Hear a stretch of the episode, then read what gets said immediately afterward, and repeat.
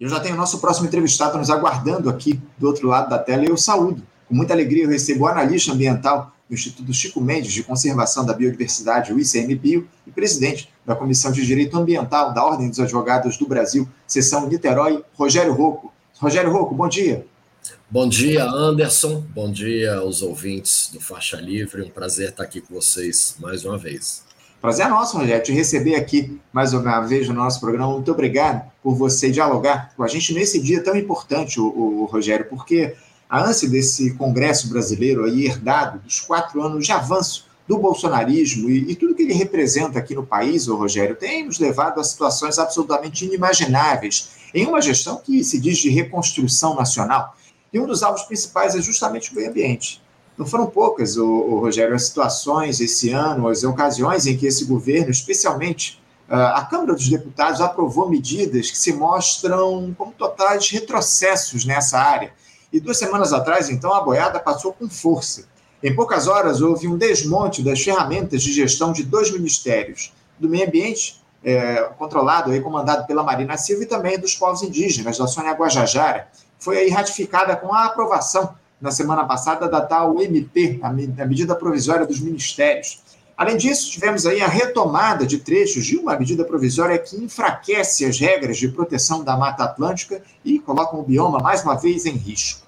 É algo quase inacreditável, Rogério, após o governo do Jair Bolsonaro e com tudo que representou a chegada do presidente Lula ao Palácio do Planalto, as sinalizações e compromissos assumidos pelo país, inclusive em fóruns internacionais. Eu queria que você falasse um pouco sobre como é que você avaliou esses ataques, o, o Rogério, recentemente aqui no nosso país, justamente hoje, que é celebrado o Dia Mundial do Meio Ambiente, uma data tão simbólica, tão representativa. Queria que você detalhasse aí essas principais mudanças, também dissesse qual é o sentimento ao ver aquele Congresso Nacional da gestão anterior voltou tão ou ainda mais destrutivo nesse início de legislatura. O que é possível celebrar nesse Dia Mundial do Meio Ambiente, Rogério? Bom, Anderson, é fato que a gente teve algumas é, alguns respiros, né, um pouco de oxigênio nas pautas ambientais com a mudança de governo. Né? Há uma, é, uma mudança da água para o vinho. De fato, o Poder Executivo, né, o governo federal, na gestão é, trágica é, e, e ecocida do governo passado, ela vinha desmontando todas as estruturas e, de fato, desestruturando o Estado brasileiro para a atuação na proteção do meio ambiente, desvirtuando os órgãos que têm essa competência, tanto o Ministério do Meio Ambiente, quanto o IBAMA, quanto o ICMBio, né, órgãos que foram tomados para é, ocupação de apadrinhados, incompetentes, é, levianos é, e, e delinquentes à frente desses órgãos. Então, com a mudança de governo, né, com o início do governo Lula, não há é, nenhuma dúvida de que a gente mudou o cenário. É, hoje, a Marina, à frente do Ministério, de fato expressa e representa o que a gente, grande parte da sociedade brasileira, espera é, desse governo, né, no cumprimento das pautas ambientais. E a gente tem hoje um presidente da República que tem a questão ambiental no seu discurso cotidiano. Né? O presidente Lula tem colocado essa pauta, essa agenda a todo momento, está com a, a, consciência muito bem estruturada da importância da pauta ambiental para o desenvolvimento brasileiro, o papel que o Brasil tem é, é, na, na liderança de uma mudança de uma economia baseada nas, nos combustíveis fósseis para uma economia de baixo carbono, é, para os processos de é, controle das emissões dos gases do efeito estufa e todos os mecanismos que vêm sendo discutidos há décadas e que não têm tido a eficácia de, de fato, controlar e, e minimizar o avanço das emissões em razão é, da necessidade de se controlar é, as, é, de se prevenir né, contra as consequências das mudanças climáticas que já estão em curso. Então, o cenário é muito diferente. Né? Hoje, os, os servidores do IBAMA e do ICMBio e do Ministério do Meio Ambiente estão mais aliviados porque as perseguições acabaram, porque as estruturas e as ferramentas da política ambiental estão voltando à, sua implementação e os servidores voltam a ser valorizados, porque é, nós temos um quadro de servidores muito bem qualificado para conduzir as, as, as nossas unidades de conservação, o, os processos de licenciamento ambiental. É, então, há, um, há motivos para comemorar, há motivos para é, perceber que, que estamos no outro mundo. Agora, é, quando a gente fala do Congresso Nacional, é, aí nós estamos falando de um cenário que já não é novidade. Esse Congresso é, é que está tomado de representações é, do agronegócio, é, do, da grilagem, do garimpo ilegal, enfim, um Congresso Nacional tomado aí por, por pelo fanatismo do, do neopentecostal pentecostalismo. É, então, isso, isso tudo é evidente, vai é, travar o quanto puder as ações de um governo que tem compromisso com a sociedade, com as políticas públicas, e a questão ambiental é central, porque o agronegócio hoje tem uma bancada muito expressiva, muito poderosa, e eles estão é, mostrando sua força agora, desestruturando, Anderson, uma coisa que é de competência do Poder Executivo. Né? A gente é, é, tem a, a, na, na estrutura federativa brasileira a possibilidade do Poder Executivo estruturar os seus órgãos e, as suas, e a sua organização para conduzir o governo na forma como foi é, comprometido na campanha. Uhum. O que a gente vê hoje é um Congresso Nacional dizendo tentando dizer ao presidente Lula que ele não vai governar da forma que ele quer, que ele tem que governar da forma do governante anterior, mas o Brasil escolheu um novo governo. Né? O Brasil escolheu uma nova estrutura, uma nova política, uma nova proposta, e o presidente Lula está trabalhando para a sua implementação.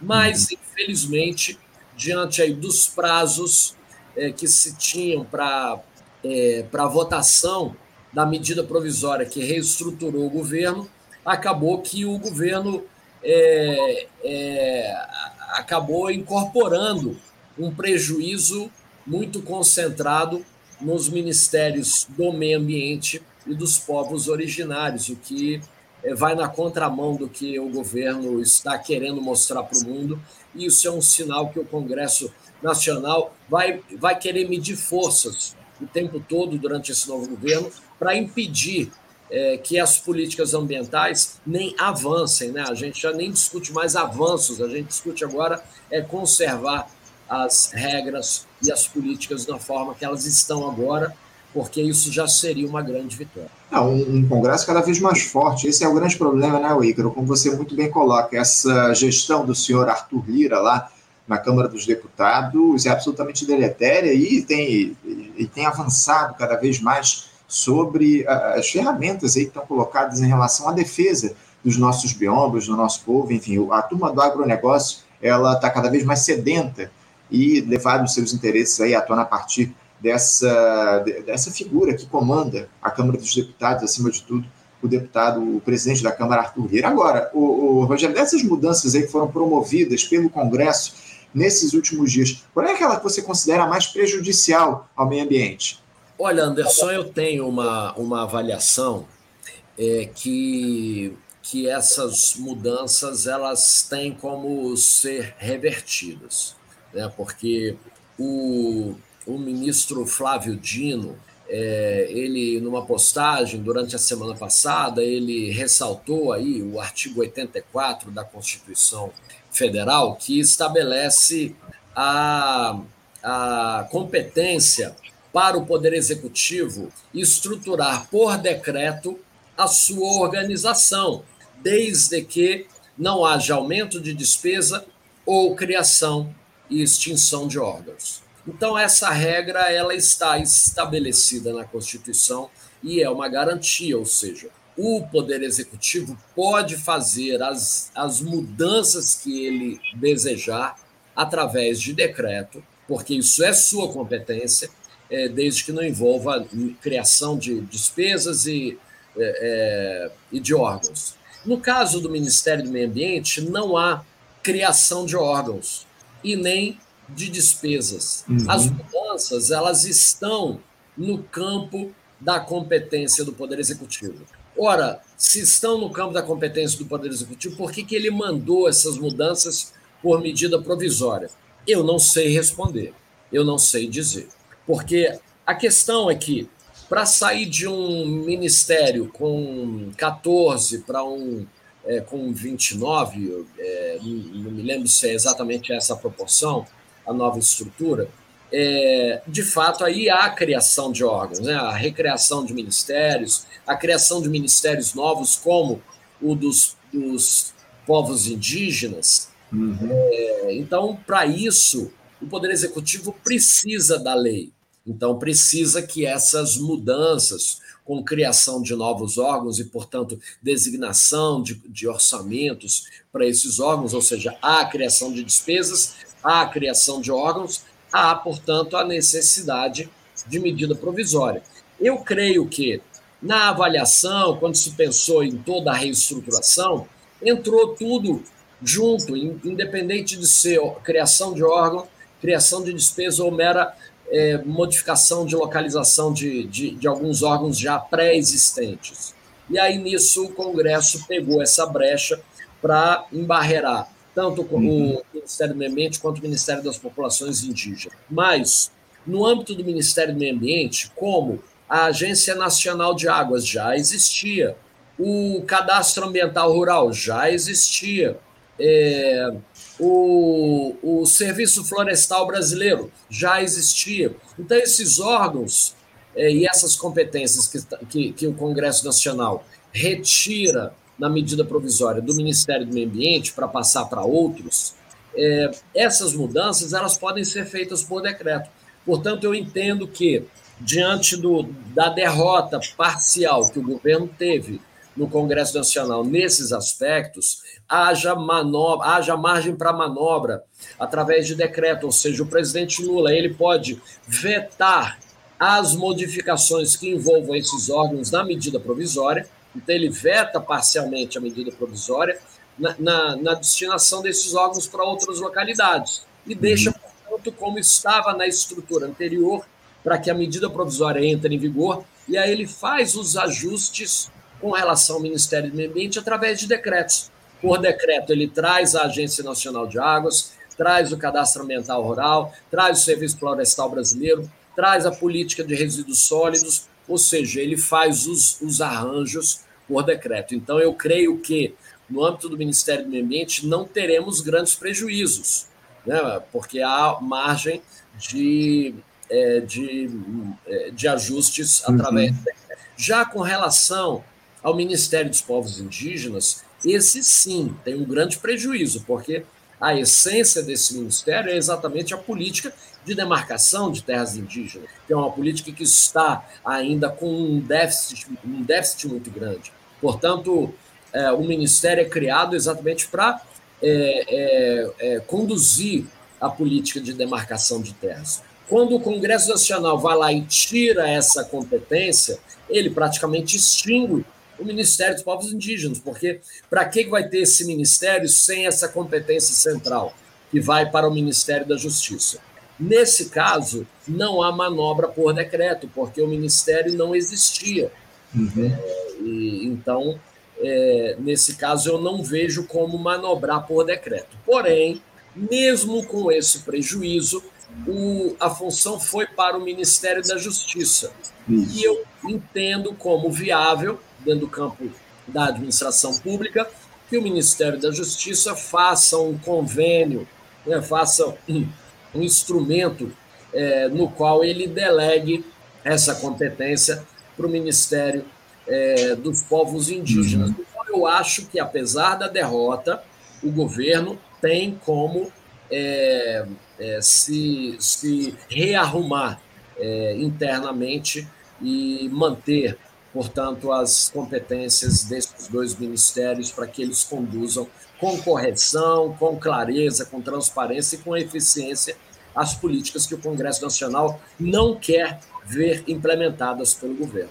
É o que a gente espera, acima de tudo, né, Rogério? Que haja uma mudança aí nessa lógica que está colocada, tudo que foi aprovado pelo Congresso Nacional naquela medida provisória de reestruturação dos ministérios. Agora, o, o Rogério, a própria ministra Marina Silva reagiu à ação do Congresso, disse lá que parte dos parlamentares querem impor ao governo Lula o modelo de gestão do Jair Bolsonaro. Muito se falou, inclusive, da possibilidade da Marina Silva deixar o Ministério do Meio Ambiente. Ela garantiu aí que segue no posto. Eu queria que você falasse um pouquinho como é que você avalia hoje a posição da ministra Marina Silva nesse governo. Vale lembrar aí que parte da base aliada do presidente Lula votou favorável à MP da Mata Atlântica. E também como é que ficam os compromissos que o governo assumiu com a pauta ambiental. O, o Rogério, você vê ambos aí em risco, especialmente o posto da ministra Marina Silva, bem como os compromissos do governo. Só para fazer uma, uma, uma, observação aqui em relação aos ministérios que você falou, nós tínhamos 23 ministérios na gestão Bolsonaro e agora a gente tem 37 nessa gestão do governo Lula. Mas eu queria que você falasse um pouco a respeito disso. Como é que fica, especialmente, a posição da ministra Marina Silva após tudo que ocorreu aí ao longo dos últimos tempos? É, então, a gente vê, Anderson, um um ataque orquestrado à ministra. É, e aí, em alguns aspectos, vai além do ataque às pautas ambientais. É, então, a ministra Marina Silva tem sofrido é, um, um, ataques que, em parte, têm um, um grau de misoginia.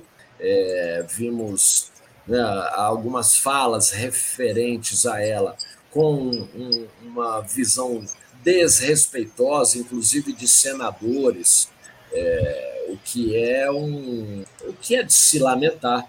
Mas, de fato, até dentro do partido, a ministra do partido dela, da, da rede de sustentabilidade, a ministra também sofre algumas resistências. A gente viu o embate entre ela e o seu ex-companheiro de legenda, Randolph Rodrigues, que acabou deixando a sigla um protesto contra um. Aparentemente, o que a gente de fora vê é que seria um protesto, uma reação é, é, pela não autorização da exploração de petróleo na foz do rio Amazonas, né, na, na é, ali na região é, é, equatorial, da Amazônia Equatorial.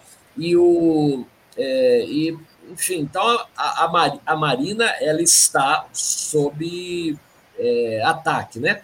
Sofrendo uhum. ataques. E, e, mas apesar da sua aparência frágil e de sua, sua real fragilidade física, ela tem uma força espiritual e uma força ética muito grande, tem um amparo muito forte da sociedade não só brasileira, mas no mundo inteiro. Marina é uma figura conhecida internacionalmente. Ela de fato dá um peso importante ao governo Lula e sinaliza para o mundo uma postura que não é, é, uma postura de conversa jogada. O presidente Lula, de fato, está comprometido com, com, a, com pautas internacionais e é, exercendo um papel de liderança já em tão pouco tempo é, que o Brasil já exercia e que deixou de exercer depois do golpe contra Dilma, né, depois de dois governos trágicos é, como do é, é, Jair Bolsonaro e o anterior, o, o do, do, do é, Michel Temer, né? Michel Temer. É, então, há, há um, um, uma fragilidade na, na posição dela, mas eu não creio que, é, que ela caia, não creio que ela desista, que ela jogue a toalha. Eu acredito que ela vai empunhar esse, esse, é, essa, essa pauta. Essa bandeira, né? Essa pauta, essa bandeira né, relacionada ao meio ambiente. Eu, eu, a gente espera, acima de tudo, o, o, o, Rogério, que a Marina Silva siga de fato aí no comando do Ministério. Agora, eu, eu queria, para a gente encerrar aqui o nosso papo, o, o, Rogério, eu queria que você falasse um pouco sobre justamente essa questão que veio aí, acabou vindo à tona na tua última resposta, na tua última resposta sobre a negativa do IBAMA em relação ao pedido de exploração de petróleo pela Petrobras na margem equatorial, né? Na verdade, alguns testes que a estatal queria realizar naquela região para avaliar a viabilidade da exploração. Como você muito bem colocou, abriu-se lá uma disputa dentro do governo, inclusive o Randolfo Rodrigues, senador da República, anunciou sua desfiliação da rede após esse episódio. Ele que é do Amapá não concorda com a posição da ministra Marina Silva, que era do seu partido, contrária à exploração de petróleo naquela área, claro, de olho né, nos royalties que seriam destinados ao Amapá, porque justamente a exploração se dá naquela região, ou se daria naquela região, enfim. A, a, Petrobras até enviou um pedido aí de reconsideração da decisão ao IBAMA, o, o Rogério. Eu queria a sua opinião a respeito desse imbróglio. Você considera correto aí esse posicionamento do IBAMA barrando a, a essa exploração do petróleo na margem equatorial, pelo menos os testes que a Petrobras queria fazer? Anderson, essa é uma discussão que pode ter dois vieses um viés técnico e um viés político. O viés técnico vai discutir aspectos técnicos da atividade, e o viés político vai discutir a, a, a, os aspectos estratégicos da atividade. Do ponto de vista técnico e do ponto de vista legal, é, a competência para dizer se pode ou não pode é do IBAMA, ponto. Se o IBAMA diz que não pode, ponto. É, a, a, gente se a gente quer tirar a competência do IBAMA de fazer avaliação técnica ambiental para fazer a discussão política, é uma escolha. É uma escolha, mas ela é errada. Porque o IBAMA é o órgão que tem legalmente a competência para dizer sim ou não.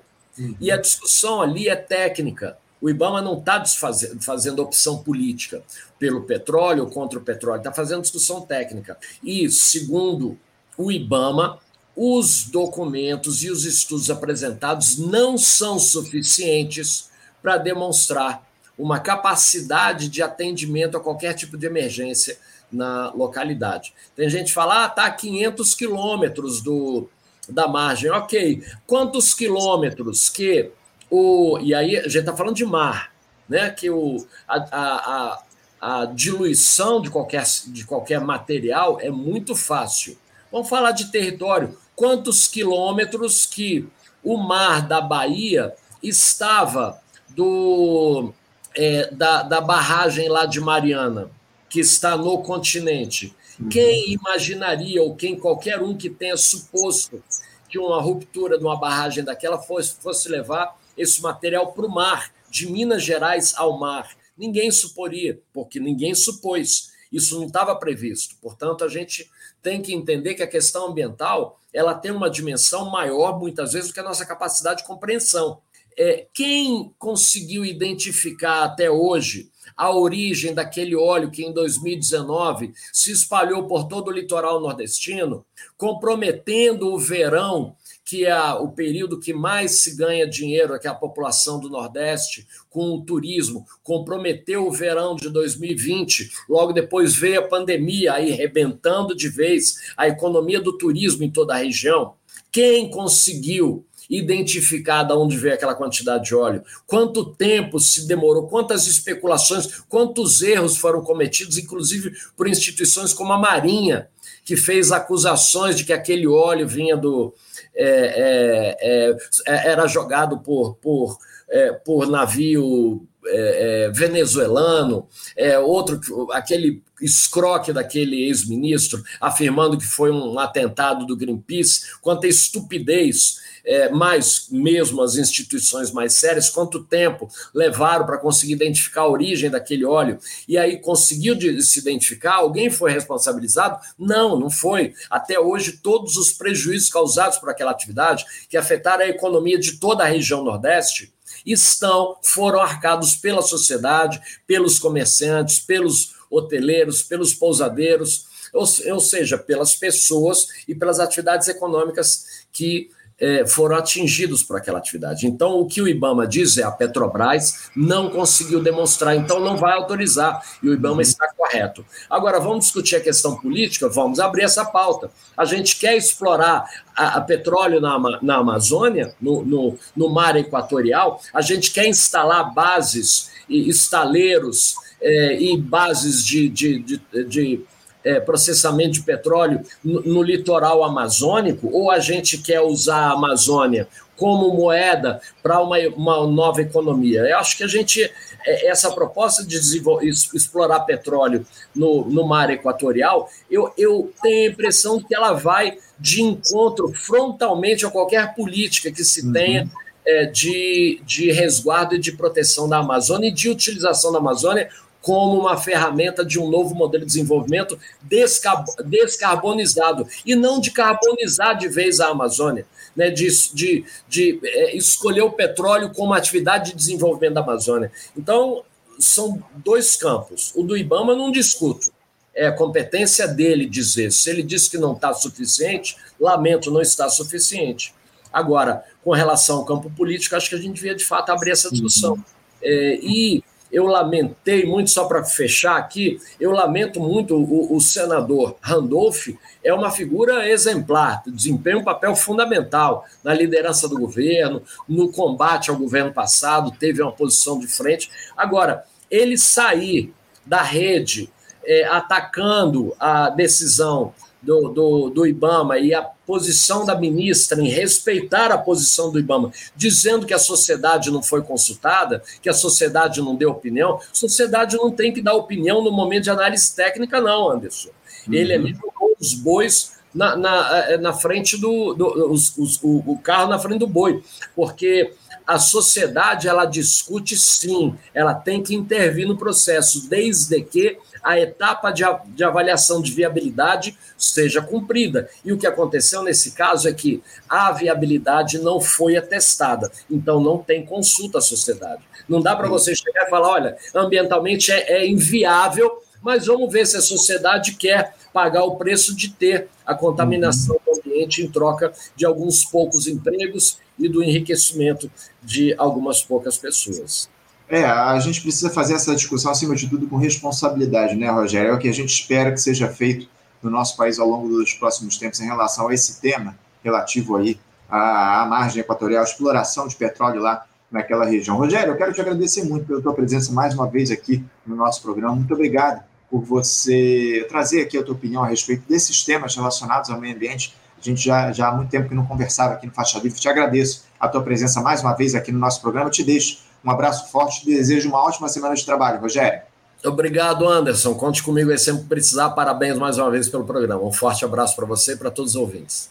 Obrigado, Rogério. Forte abraço. Até a próxima. Conversamos aqui com Rogério Rouco. Rogério, que é analista ambiental no Instituto Chico Mendes de Conservação da Biodiversidade, o ICMBio, e também presidente da Comissão de Direito Ambiental da Ordem dos Advogados do Brasil, OAB, na sessão lá de Niterói, falou conosco aí, trouxe um pouco a respeito da opinião dele no dia de hoje, este 5 de junho, onde comemoramos, celebramos o Dia Mundial do Meio Ambiente. O Rogério falou aqui a respeito desse tema e do desmonte que está colocado em relação aos biomas aqui no nosso país, a partir desse Congresso Nacional comprometido com os interesses do andar de cima. Essa é a grande questão, a gente precisa lamentar aqui no nosso país. Você, ouvinte do Faixa Livre, pode ajudar a mantê-lo no ar. Faça sua contribuição diretamente na conta do Banco Itaú agência 6157, conta corrente 99360, dígito 8. Esta conta encontra-se em nome do Sindicato dos Professores do Município do Rio de Janeiro e região, o Simpro Rio, uma das nossas entidades patrocinadoras, mas seus recursos são destinados exclusivamente para o financiamento do nosso programa. Você pode fazer sua doação de qualquer valor, utilizando também a nossa chave Pix, que é ouvinte@programafaixalivre.com.br. Sua contribuição é fundamental para a manutenção desta trincheira progressista no ar.